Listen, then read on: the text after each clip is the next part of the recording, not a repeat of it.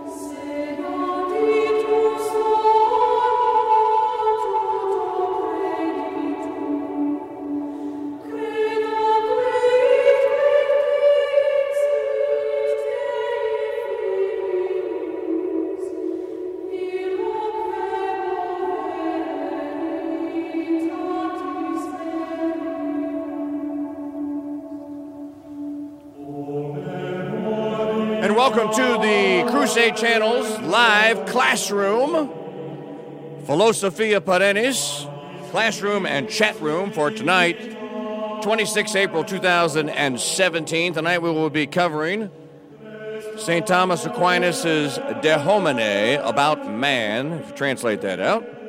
Lecture number 10. We are live on my website at mikechurch.com. You can participate in the live chat. It's free, don't cost nothing.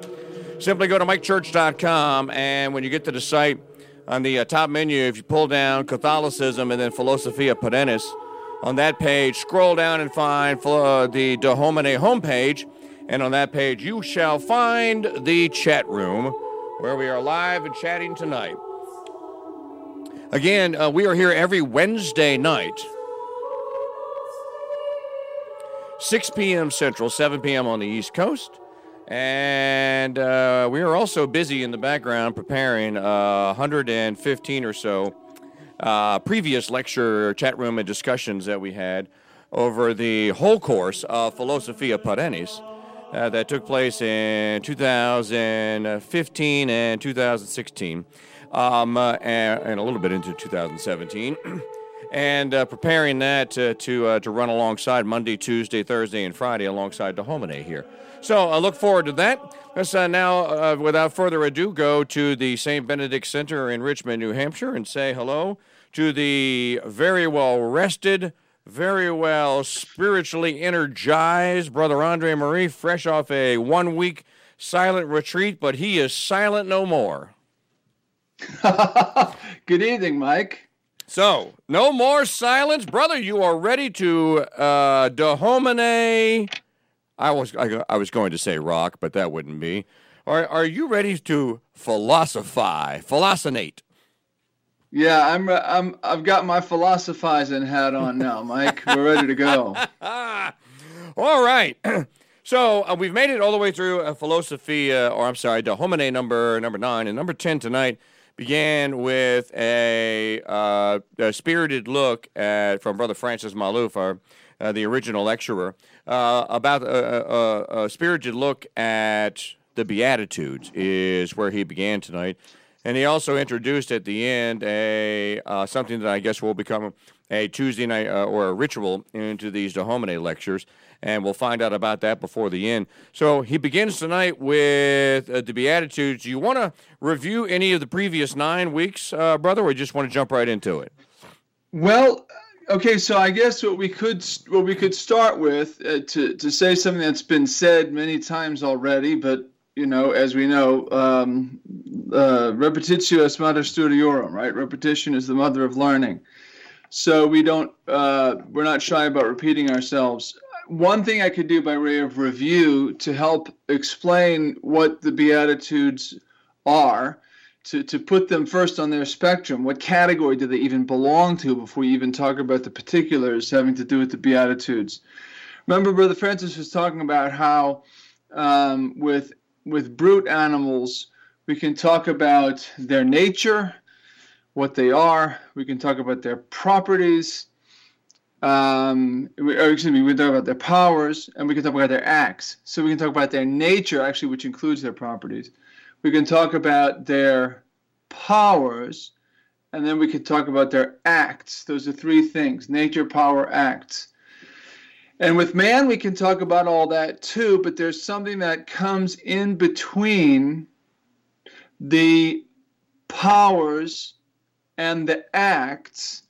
And that thing that comes between the powers and the acts is what perfects the powers so that they can more easily perform the acts, the good acts anyway, that are proper to them. Because otherwise, if you don't um, perfect them with these things, then the powers are going to just do a lot of bad acts. Okay, I think we said that um, we talk about in the life of in the life of uh, morals and in the moral life. You're going to do you're going to do acts anyway. So it's like a garden. You know, you have to cultivate a garden.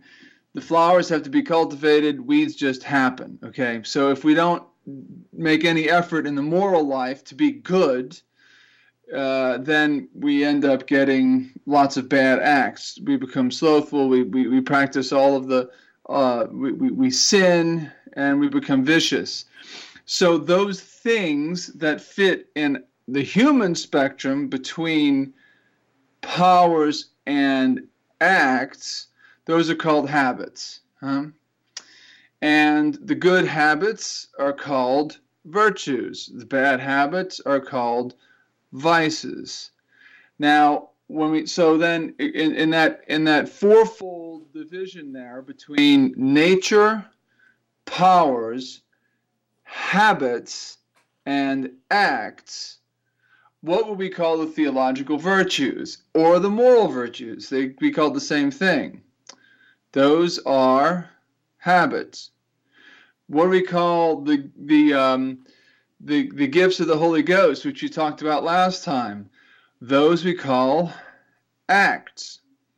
What do we? Did I say gift? Did I say gifts? I meant virtue. I meant uh, the fruits of the Holy Ghost. The fruits of the Holy Ghost fruits. are called um, acts.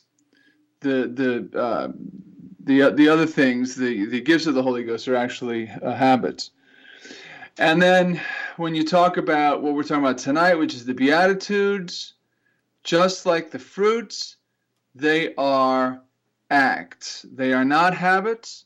They're neither infused habits nor acquired habits, but they are acts.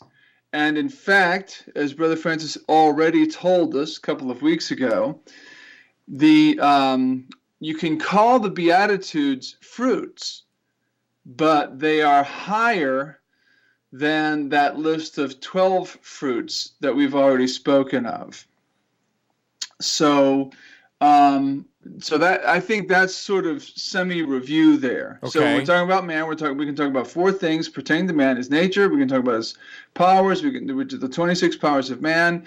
Then we can talk about habits, which perfect those powers, and then we can talk about um, acts. And when we're talking about the beatitudes, we're talking about acts. But since acts are predicated upon the powers being perfected by habits then we need to have formed good habits before we can get to this thing on um, before we can get to this thing talking about the the, the either either the fruits of the Holy Ghost or the Beatitudes. So uh, any of that makes sense? oh, it makes total sense because we uh, we reviewed this or we we started going over this about uh, three or four lectures ago uh, with the uh, discussion into the uh, the fruits and the gifts, and I think I, I might have asked the the question about what, what, what was the difference between the fruits and the gifts, or was something based on the on the on the gifts last week. Um, and then in prior weeks, brother, we had conversations about uh, about forming the habits and about why it's important to form uh, the habits. And uh, we had a discussion about uh, prudence and how prudence would be is one of the uh, the cardinal um, uh, cardinal virtues that you rely most on in forming a good habit, because prudence is based on your experience, right?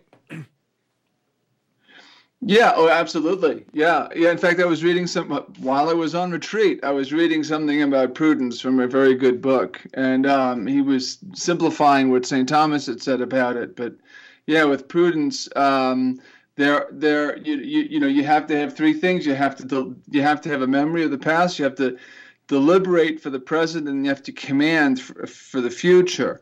And all, all, all prudential acts are going to contain some element of that in it but yeah, and and um, so so of course, but of course, all these these virtues work in tandem with the um, gifts of the Holy Ghost, and they help us to carry out the fruits of the Holy Ghost, and they even help us to carry out the the Beatitudes. Uh, actually, if you if you look at um, what the, if you look at the doctrine of Saint Thomas on this, and and I have to say, we've really, properly speaking, when we're talking about the Beatitudes, we have definitely crossed the line. We have we have we have we have um, we have gone over the Rubicon. The die is cast. We are no longer in philosophy. We are in theology. you can't talk about the Beatitudes merely in a naturalistic way because they're supernatural realities. Are we on elephants? Are we on elephants? You what? said we crossed the Rubicon. We're Hannibal. We're on elephants. Oh, oh, I got you. I got you. I got you. Yeah. um, uh, no, sorry. Uh, we, we're we're uh, well. I was talking about Caesar crossing the Rubicon. Okay. Um, but the uh, the the uh, and that's when he said Alea iacta as the Dinah's cast. But so yeah, we we've we've definitely crossed over into the realm of the the entirely supernatural. But uh, I mean, that's okay. St. Thomas does it uh, in the Summa, and mo- most of where we get St. Thomas's philosophy is in his Summa Theologiae, which is a, which is a summary of theology. Go figure. Um, so we're not we're not going to be able to stay away from theology. What we're trying to talk about what are, what are the most philosophical topics within um, within St. Thomas's doctrine here that he's giving us. But the Beatitudes depend upon not only the life of the virtues. Remember, but brother has already related for us the fruits of the Holy Ghost to the virtues. Now, since the fruits are acts, and since the virtues are habits, um, the way that he explained it was that the virtues, when we uh, uh, acquire the virtues in an excellent degree, the acts that are proper to those virtues are eventually going to be performed with some ease and some sweetness. And that is the concept of a, a fruit of the Holy Ghost. There's something sweet about it. Okay, there's something easy about it. Right. Um, and it's also produce. Huh? Remember, that's what we we talked about. Two reasons why it's called fruit. It's produced by something else, namely, the virtues lived well, and it's also sweet. So those are two reasons why it's called fruit, because we think of fruits as something sweet. Um, the beatitudes are even of a higher excellence, though they are also properly called fruits they are higher than fruits. Not all, all beatitudes are fruits, but not all fruits are beatitudes, you might say. They're related as genus and species. The Beatitudes are a result not only of the life of the virtues, but of the life of the virtues perfected by the uh, the the gifts of the Holy Ghost. So those seven gifts of the Holy Ghost that we list, when they have perfected the virtues, then you get the life of the Beatitudes. And um, when we talk about the Beatitudes, we're not talking about something easy. You know, you don't exactly say, you don't wake up one morning after having gone to confession the day before and confessed a whopping huge list of mortal sins. You don't wake up the next day and say, Oh, I'm going to go out and do me some Beatitudes. because uh, it's the, the Beatitudes assume a life of virtue that's already been lived and assume a fairly high operation of the gifts of the Holy Ghost in the soul as well. And the question could be asked why is it that when Christ preached on the, the, uh, the Sermon on the Mount, which is that's his first sermon. I mean, he he's never he's never spoken before um, to a large crowd. He gets up, starts to address this crowd from the Mount of the Beatitudes, and gives this a sermon that's fairly lengthy. It's related in three chapters, three successive chapters of St. Matthew's Gospel, five, six, and seven. And he starts with the Beatitudes. And it's the it's the they're the first words out of his mouth in his public preaching, and they are the absolute summit of sanctity in this life. Now you might you might ask the question, why the heck did he do that? Why didn't he start with with the beginning? He really started with the end. And I would say that well, Jesus was a great philosopher. And he st- obviously he was not merely a great philosopher. I didn't say that. But he was a great philosopher. And he started with the end. That's teleology. In other words, he laid out he laid out a program. Uh, he laid out a, he, he said, here, here's a picture of absolute perfection. And all of the rest of my public ministry, and of course, all of the example that I'm going to give you, consummated in my, in, in my passion, is going to be how to achieve that ultimate pinnacle of perfection. If you want to see the Beatitudes, look at Jesus, okay? So the, the, the Beatitudes are very much um, the, the, the, the, the summit of, of the life of virtue, the summit of the life of the gifts of the Holy Ghost. They're the summit of the Christian life. And um, okay, so a few a few um, more general things about beati- the Beatitudes before we go on with them. Um, and this really is a quick summary of what St. Thomas says about them. The Beatitudes, they're, they're supernatural acts. They flow with ease, and they result from the gifts perfecting the virtues. Uh, for St. Thomas, the, virtue, the Beatitudes are a preparation, they're a disposition, and they are even, as he says, some beginning of the happiness of heaven. So they're a preparation, they're a disposition, and even some beginning of the happiness of heaven. And in each beatitude, there are two parts. There is the um, there is the the the act part, okay, and then there's the reward because the the, the beatitudes give um, actually a series of rewards. There are promises that come with the beatitudes. And I think it would be I think it would be wise of us, uh, and we're trying to be philosophers, which means we're trying to be wise. I think it would be wise of us to to to talk about the Beatitudes, if not one by one, at least to rattle them off once. Um, but why don't we why don't we set the stage here? Because again we've crossed into theology here so i'm not going to sound like a, a, secular philosopher at all right now. Um, as you the, shouldn't. the um, in in the old testament when moses gave when god gave the law through moses to his to his uh, people as they had just come out of bondage in egypt now, there's, there's a whole background that I won't g- go into because, well, okay, they, they, they were supposed to have done certain things before God appeared to them on the mountain and gave them the law. and they didn't do them. And, and by the way, this is not something that people talk about very much, but it's right in the book of Exodus. Um, you, you, you, you just kind of have to pay attention when you're reading it. It's in there. Okay. The the uh, Mo- Moses tells the people because God told them that he's going to appear to them and give them and give them his his his make his will known to them, make his make his statutes known to them, and that for I think it was three days, three days they could not go near their wives.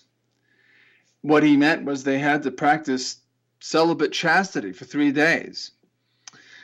And the weird thing is when God descends upon the mountain, there's this scene of great, um, I won't say chaos, but there there is a, um, let's just say Cecil B. DeMille would really have pushed the the um, the special effects of the era to the max to try to portray what really happened on the mountain. Okay.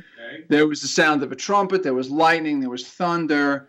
Uh, the mountain appeared to be on fire and uh, it was this extremely apocalyptic looking scene.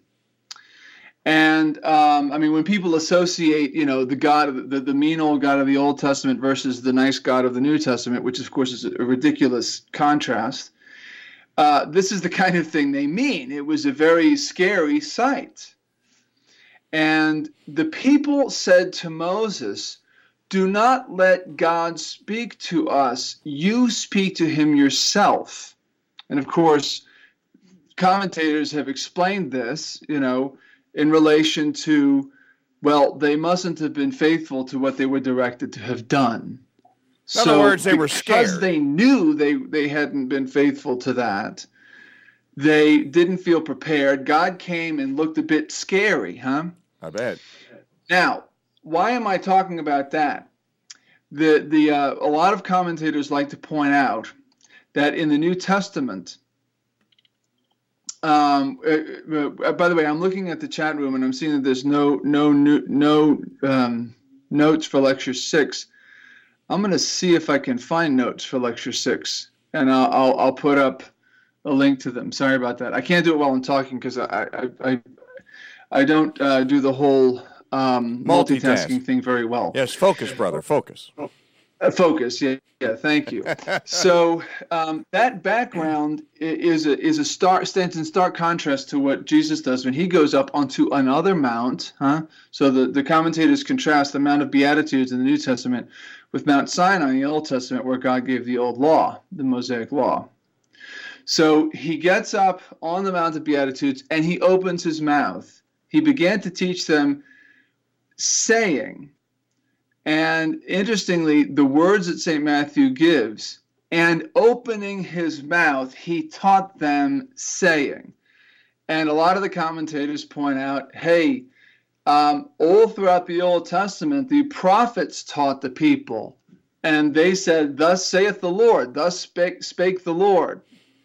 But now we've got the Lord opening his mouth and saying. So this is the first time they're hearing um, this this revelation uh, directly from a divine person, whereas in the in the Old Testament they were hearing it indirectly through the prophets. And um, and the the scene is one of notable contrast. You have the scene of great bucolic tranquility. It's an idyllic scene. It's peaceful, um, and you have these crowds and they're not scared out of their wits because of all the thunder and lightning and trumpets and and and and uh, uh, fire and scariness. They are um, attentive to what our Lord is saying and is preaching. Okay, so that's kind of an interesting little background by way of a compare contrast with the Mosaic Law. And then he begins, as I said, with the end by showing them these, giving them these eight beatitudes, which are really the, the pinnacle of perfection. Blessed are the poor in spirit, for theirs is the kingdom of heaven. That's the first beatitude. Blessed are the meek, for they shall possess the land. Blessed are they that mourn, for they shall be comforted. Blessed are they that hunger and thirst after justice, for they shall have their fill. Blessed are the merciful, for they shall obtain mercy. Blessed are the clean of heart, for they shall see God. Blessed are the peacemakers, for they shall be called the children of God. Blessed are they that suffer persecution for justice' sake, for theirs is the kingdom of God. And now that's that's eight, and then there's a sort of this coda, or it can be conceived of as, as as like part two of number eight. Blessed are you when men shall revile they, when they shall revile you and persecute you and speak all that is evil against you untruly for my sake. Be glad and rejoice, for your reward is very great in heaven. Okay, now that list of the Beatitudes, you will note that in each one there is a um, one is the the the act. You know, blessed are, for instance, the peacemakers, and then there is the reward. So you get the act and then the reward. Um, so let's go back to the first one. Uh, blessed are the poor. Blessed are the poor in spirit, for theirs is the kingdom of heaven. And um, you see something which is uh, a notable contrast because the poor in spirit now poor we, we, we tend to think of material poverty when we think of the poor but most of the commentators note that poor in spirit means humble. So this this first beatitude goes with it's an it's an act of humility. Being poor of spirit is being poor in your own estimation huh? Being humble. And you get the promise of the kingdom of heaven so that's the, so that kind of poverty actually gets you the greatest riches. Then the the next one, blessed are the meek, for they shall possess the land. When, when I say that this is purely supernatural, this is this is perhaps the one. The second beatitude is perhaps the one where you notice this the most, because what's what does meekness? Who, who can tell me? what does meekness stand in contrast to. The virtue of meekness is there to moderate. You have the chat a, message from Michael the, Hamilton. The the, uh, the virtue of meekness is there to moderate a um, particular um, vice. Vice. And what is that? I'm sorry. Somebody keeps messaging me, and I can't turn it off because it's on it's on Skype. um, the the uh, the particular vice that meekness is there to check is the vice of anger. I was going to say aggressiveness. And you would think that the angry person, the truculent person, the, the, the, the, the person who's mighty and so forth, is the one who's going to be inheriting land, right? He's going to be he's going to be the, the, the conqueror. The problem, of course, is that supernaturally that doesn't work. And our Lord is is giving this teaching, which is really quite uh, ironic so, so the meek people, the, the guy who's not going to assert himself in an angry way, the guy who's not going to be a, a, a conqueror and trample down other people's rights and so forth, they're going to possess the land. Now, I have to say that land here has a, uh, it's a word that is something of a, of a consecrated concept in, in Hebrew and in the and in the language of the of the Bible. Uh, I believe the Hebrew word it's the same as the um, the newspaper in Jerusalem, haaretz, the land. And the concept of the land is a very important concept in the Old Testament. It's a reference to the Holy Land as distinguished from the rest of of of the um, of the earth, and it's God's holy place. So it's not just any land; it's God's holy place, and by extension it is applied to heaven. So it's applied to our, our supernatural inheritance in heaven. And of course, that's anticipated by, as it were, the holy land on earth, which is the church. Um, so the, those who are meek will inherit the, the land, as it were, in this life by taking the top positions of honor, not necessarily hierarchically, but the positions of virtue and so forth, the in the hierarchy of sanctity in the church in this life, but also the, their their real reward is going to be in heavenly beatitude. Now, remember about each one of these, I said that there's something of an anticipation of heavenly beatitude even in this life. St. Thomas makes that very, very clear. It's not just a matter of the reward. We have to wait to, for the reward in heaven. There's an anticipation of that reward, even in this life, by the, the supernatural happiness that the those who live the life of the Beatitudes uh, get, receive and live. Okay, so for instance, um, blessed are the poor in spirit, for this is the kingdom of heaven. We're back to the first one again. So, well, how do you anticipate that in this life? How can you possibly anticipate having the kingdom of heaven in this life? Well, I'll I'll quote a saint that I don't normally quote because I think she's I, I don't want to say she's overrated or anything, but she's very popular, and and and I guess enough people quote her. But this is um, Saint Teresa of Calcutta, Mother Teresa. She had this saying that the road to heaven is heaven all the way. Now, there's a way that that could be terribly misunderstood. Um, so that so as to mean that saints are always smiling and everything's easy for them and sweet, and it's just like it is in heaven. There's no conflict, there's no trouble, nothing. No, not at all. I mean, uh, but what it means is that for those who live the life of the Beatitudes, this is how I interpret what she meant. For those who live the life of the Beatitudes, their heaven is, in a sense, anticipated in their own life. They can taste it, it's sweet. They, they, they all, they, they, it, it's not that they're presumptuous and they quote know that they're going to get it because they, they all know that they could fall, but they already have the joy that comes from living the life of high virtue activated by the gifts of the Holy Ghost. So they're experiencing a sort of anticipated happiness of heaven, even in this life. Um, and, and if, if you're if you're out there saying, well, that doesn't correspond to anything in my experience, well, um, neither me actually. I think I think a couple of times I've sort of glimpsed at it, but this is something that the great saints had. Remember, we're talking about the height of the, the life of of uh, virtue in this life.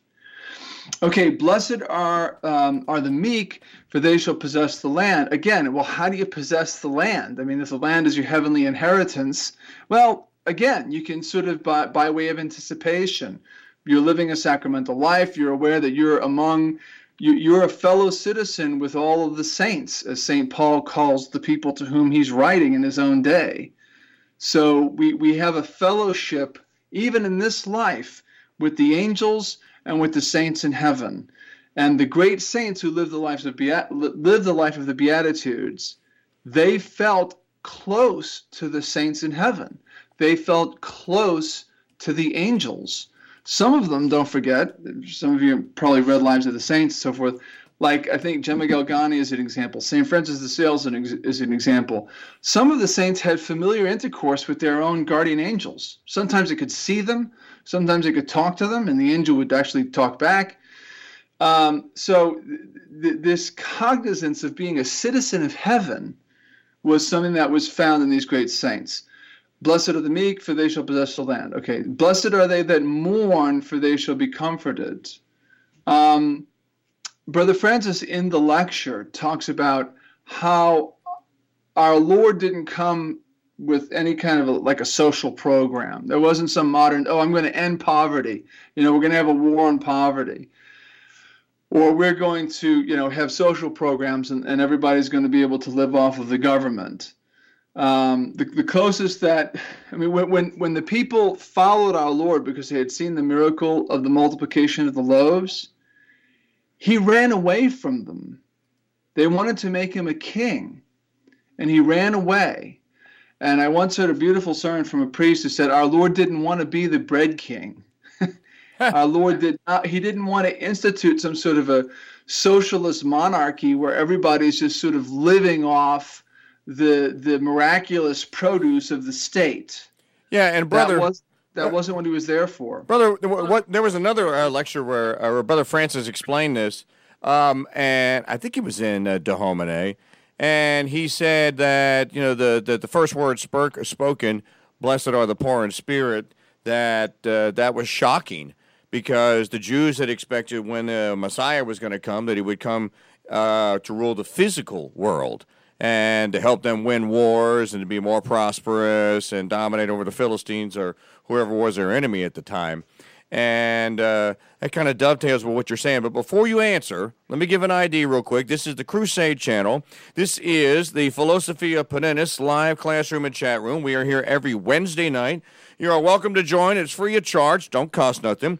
If you're interested in the De Homine lecture series or any of the other magnificent lecture series from Brother Francis that are on sale and available at Brother's website, simply you go to Catholicism.org. And uh, if you search around there, you will find they are available either in CD or download form. Um, and uh, if uh, you send Brother Andre a note, he's hiding in plain sight via email. He's BAM, B A M, at Catholicism.org. Tell him you heard about him on the Crusade channel or through me, Mike Church. And uh, uh, brother will also offer you a discount on purchasing the entire Philosophia Perennis set, any one of the individual uh, lectures that you'd like to listen to, although I suggest you get all eight, and certainly the De Homine lecture. Also, uh, the Crusade channel at crusadechannel.com is the home for the Reconquest radio show, which is now in week number. Now, brother, you somehow managed during a silent retreat to provide an episode last week, so you kind of threw me off. Is my count in 76 now? No, no, we're at we're at 73. Oh, 73. Um, now, how did you pull the miracle of the silent retreat broadcast, and what is on tonight's broadcast? well, the miracle of the silent retreat broadcast is, of course, the Wednesday night when uh, I always record the week before. You're generally on Friday of the week before. Okay. Um, so I did something that week. That week uh, and uh, actually, no, I, I didn't. I had one pre-recorded with Sister Maria Philomena. The one on the t- temperaments was pre-recorded because one time she came to we recorded two shows in one pop, and I just said, you know, on Good Friday, I am not gonna have a recording. So we uh, we had that one in the hopper ready to go. And then when I got back from my retreat, I said, oh no, I need to do something for next week and I had all this other catch up work to do. So I actually took an old conference talk of mine and repurposed it and turned it into an episode of Reconquest.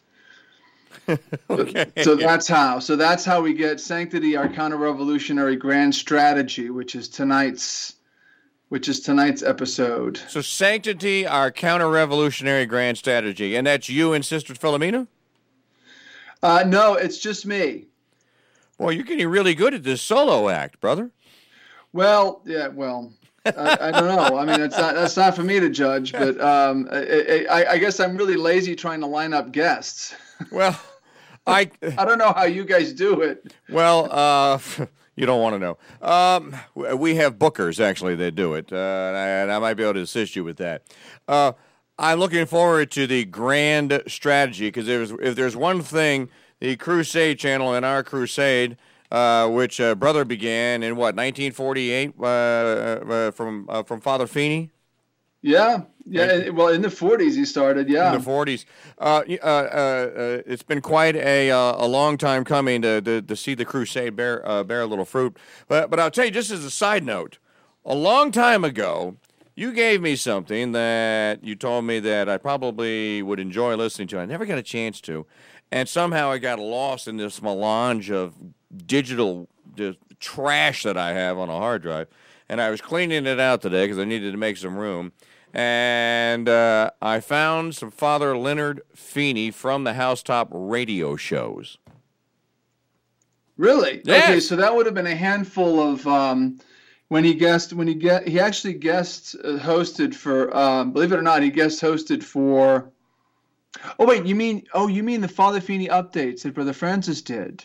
Uh, I'm not. I didn't get a chance yeah. to listen to them. I yeah, uh, that's different. Yeah. Oh, okay. I, I, thought you were gonna say Father Feeney's shows. He actually Father Feeney did a handful of guest hosts for for uh, Bishop Sheen back in the day. Yeah, these are Father Feeney update radio programs. Yeah, that's Brother Francis. Oh, okay. Well, I mean, and, he, and he, he did that with an old ABC radio guy who's a friend of ours, still still around, very old guy. Yeah. Uh, the uh, yeah, I, I have got them. So I loaded them up on the Dropbox, and I'll be uh, listening to them now. But I had completely forgotten you had given them to me, and I'm very excited to listen to them. So, uh, brand new episode of Reconquest coming up tonight at 7 Central. That's 8 Eastern. And of course, Brother is uh, rebroadcasting every night now, 6 to 8 p.m. So if you missed any Reconquest episodes, you can always catch them Monday through Friday right here on the Crusade Channel. Great stuff to listen to if that's your time home. Uh, Brother will explain items of the faith to you in as detailed and complete a manner as anyone that I have ever heard. And uh, also, uh, if you missed any of the previous episodes and you're a Founders Pass member, then you have access to download all of them. And if you're looking for a catalog of what the episodes may have had or contained or guests, well, you can search our site at crusadechannel.com uh, for a more detailed listing that is uh, complete. C O M P L E A T in the Old English. Uh, go to reconquest.net.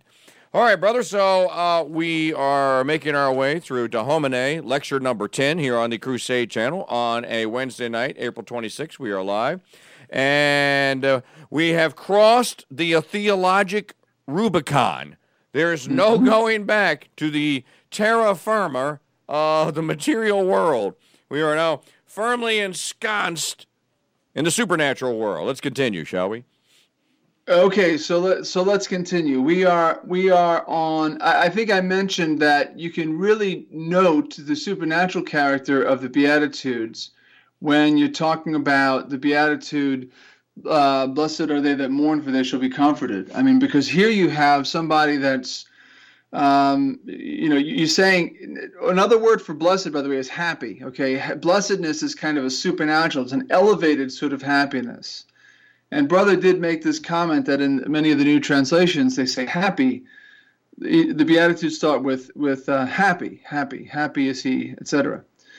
But um, here you're saying happy is somebody that mourns, right? wow, uh, seems almost contradictory. Um, but there's going to be a reward and there's going to be uh, there's going to be a comfort that comes from that. Even in this life if you mourn what is truly evil if you're sorrowful for uh, for true evils for uh, for your own sins for other people's moral evils uh, you you are going to get a reward and you can even be rewarded in this life with a supernatural sort of comfort but obviously that will be rewarded at its height in heaven. Okay. The next one is blessed are they that hunger and thirst after justice, for they shall have their fill. And Francis was always quick to point out that justice. This is not the beatitude for, say, the social justice warrior. Okay, um, this is not the beatitude for the person who necessarily wants to right every wrong on this earth, but it is the biblically, the concept of justice is is um, synonymous of sanctity, of holiness. This goes back to the Old Testament. The right is right. The Latin word used just means like squared off. Um, so he's right. There's nothing crooked about him literally in Latin, it, it, it, connotes something not crooked, something straight, square, actually. So St. Joseph, the man, is portrayed holding a carpenter square, not just because he was a carpenter, because but because that carpenter square symbolizes being squared off, in other words, made right. So it's the same as righteousness. So those who suffer after, uh, those who rather hunger after and thirst after justice, righteousness, holiness, they shall have their fill. So this is so it, it's it's not like having your fill of your favorite ice cream or your favorite soda or your favorite wine or whatever your favorite material good because it's an it's it's not something that is a material thing everything else everything material that you want you can have too much of and it can be to your detriment but spiritual goods not only can you not have too many of them? But the more you have of them, the more other people have of them because the saints don't fight over sanctity.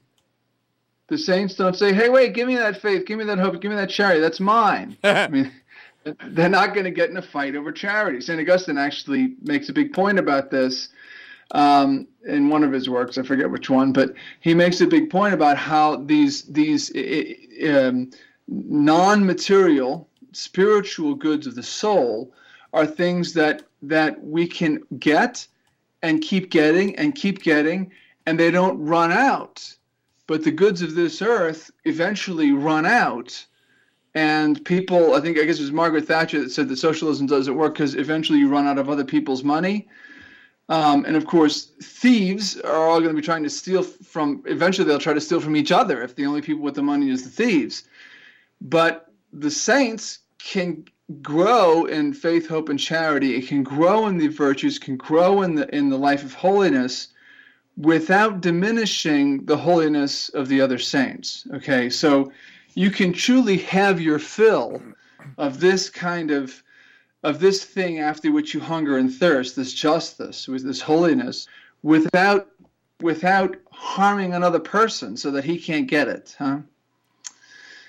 Um, the the the next beatitude is blessed are the merciful, for they shall obtain mercy. And of course, uh, uh, mer- mercy is is an act. Um, and it, it's it's an act. It, it's actually a virtue. To be merciful is to is to be possessed of a virtue, but the the in in its height, the uh, uh, mercy is an act of virtue uh, uh, that is easy. It's done with great ease, and it's done with the assistance of the gifts of the Holy Ghost, uh, and the and the promises that you will obtain mercy.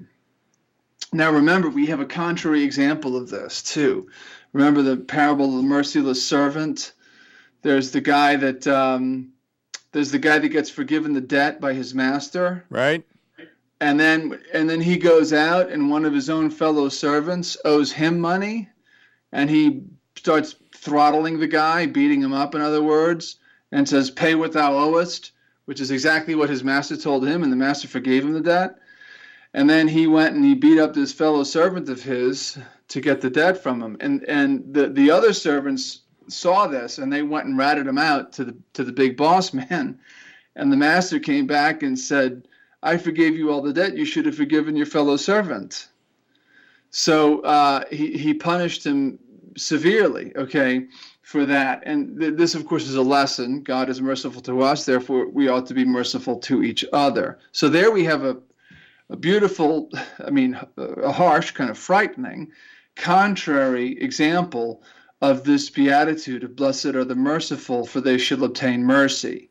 It's sort of like that line from the Our Father where we say, Forgive us our trespasses as we forgive those who trespass against us. We're, con- we're conditioning God's forgiveness of us upon our own forgiveness of other people. That's right. And specifically to forgive wrongs and and again, this is strict theology here. This is according to St. Thomas anyway. Specifically to forgive other people. The act of forgiveness is an act of the virtue of mercy. So if you want to know how to be merciful, well, forgiving the wrongs that people have that other people have done to you, that's the that's a perfect example and I make no pretense that it is easy to do that. Um, but when you when you look at it as a beatitude, it is easy because the person who has the beatitudes is living the life of grace at a very high level. Um, next, we have blessed are the clean of heart, for they shall see God. Now, there's an interesting thing here um, when you talk about the uh, the clean of heart. Of course, this is a reference to sexual purity. Now, it, more generally, it, it can mean a, a, cleanness of heart all the way around, like a purity of intention, for instance, always being fixed on the, the, the, the thing before before you, and so forth. Uh, but clean of heart is generally a reference also more specifically to purity, to, to purity in sexual matters. And there's an interesting connection here between cleanness of heart and seeing God. And, and remember, these are ultimately fulfilled in heaven, but they're anticipated on this earth. how on earth, literally, can you see God? How can you see God on earth? Well, if you're if you're clean of heart and you're not, you know, constantly thinking of impure things, or you can't look at other people, especially people of the opposite sex or whatever, without thinking, um, without being misled or sidelined or distracted by impure thoughts, then if you have that clear vision, if you have that innocence of heart, then you can look at other people and not only not see evil, but you can even see God in them. So you can see God everywhere. And in fact, the pure in heart, St. Paul says that uh, to the evil, all things are evil. And there, there are some people that just see evil everywhere. Uh, um, and it, really, it's more them than right. everywhere. Yeah, the earth is full of wickedness, right? But for the person who sees nothing good anywhere, that's a problem with himself. Um, we've had great saints who have been in prisons and who have been happy in prisons. Saint uh, Saint Maximilian Kolbe died uh, after having been starved almost to death, but they, they couldn't kill him. He survived everybody else in the starvation uh, bunker. They injected him with carbolic acid. That's how they finally got rid of him. Yeah, so he died with an injection of carbolic acid in his arm, which I understand is quite unpleasant. the executioner, the executioner converted. The executioner said the man died with a smile on his face. He'd, he'd never seen anything like this. So uh, the reason I bring this up is because in that hell of a, of a Nazi concentration camp, Saint Maximilian Kolbe brought happiness, and he could see God everywhere. He could see, and I don't mean to say I don't mean to say um, he had a mystical vision of God every place he looked. That's not what I mean. He could see God in other people. He could even see God in evil people as as the creator of these evil people, as the redeemer of these evil people, and as somebody who could operate in them to bring them into the fellowship of the saints too. So th- th- there's a there's a whole lot to this clean of heart business. It's more than just not looking at pornography.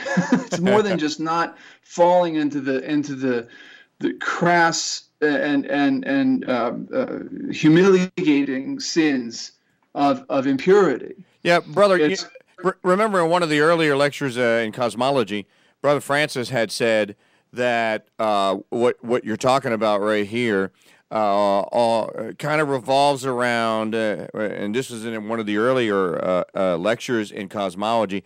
Kind of revolves around what every philosopher and what every saint or every holy person has, and that is that sense of wonder that he called it. And yeah. and wonder is seeing God, right?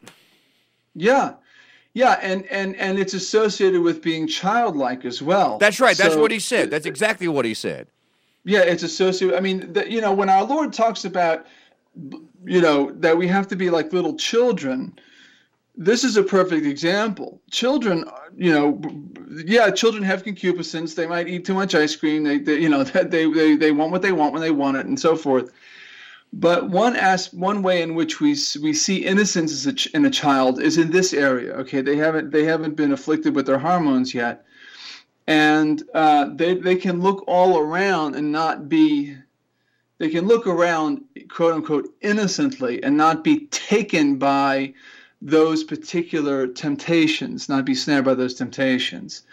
And the the the the the, the person who's living the life of beatitudes although he's obviously going to be careful to avert his eyes from something. He's not going to be gawking at members of the opposite sex, just going around inviting occasions of sin. The, but the point is that he can look around with a certain confidence and not be constantly assailed by these things because he's operating at a higher level. He doesn't. He he has not allowed himself to be dragged down to that level. Either that, or having been dragged down to that level, he's worked hard to get out of it and now he has, in a sense, reclaimed his childhood innocence. His youth has been uh, renewed like the eagles, to use the, the, the language of, uh, I think it's Psalm 90, I forget, but one, one of the Psalms talking about our youth being renewed like the eagles, because they thought that the eagles uh, died and resurrected. Um, Brother, we okay, have about so, a little over two minutes. That's all we got left? That's all we got left. Time flies when you're philosophizing fun. Yeah. I guess so. so blessed are the peacemakers, for they shall be called the children of God. Um, and and Saint Thomas says that this blessed are the peacemakers that that, that requires a, the the gift of wisdom because only the person who has wisdom, which is the highest of the gifts, uh, can be a peacemaker. And the peacemakers are called children of God because hey, our Lord is the Prince of Peace and He's the ultimate child of God.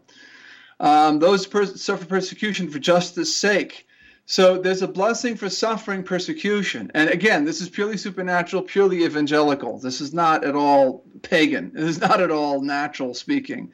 Um, there's a blessedness to, to suffering, to suffering. Although I just learned recently that Plato said that if the, if the divinity were to reveal himself in human form, there would be only one way to do it that it would be worthy of the divinity and that was under the guise of the just man suffering, which rather stunned me that Plato would have had that insight. That is kind of surprising, seeing as how Plato uh, and brother uh, Francis, in many instances, even though he said he was one of the wisest men uh, or most intelligent men that ever lived, uh, was the fountain from which most of the modern philosophical errors came that you wouldn't have, uh, Immanuel Kant wouldn't have been following Aristotle to the letter or St. Thomas to the letter. He would have been following Plato. Brother, we have uh, just about 45 uh, seconds left to go. So why don't we go ahead and promote episode number 73 of Reconquest, which will air in about oh, four minutes or so, right here on the Crusade channel. And uh, resolve that we'll pick up the uh, the end of number 10 with the reflection on the psalms that brother asked for and then go ahead with and proceed with number lecture number 11 next week how's that sound that's so. So you want to pick up with the Psalms next week? With, well, no. Or, in the notes, it says there's notes on Psalms at the end. Yeah. Okay. Okay. I'll pick up. Sure, we'll pick up with where we left off on ten next week. Sounds sure. good. This is the Philosophia Perennis de Homine live classroom and chat room here on the Crusade Channel. King size truth from radio size speakers.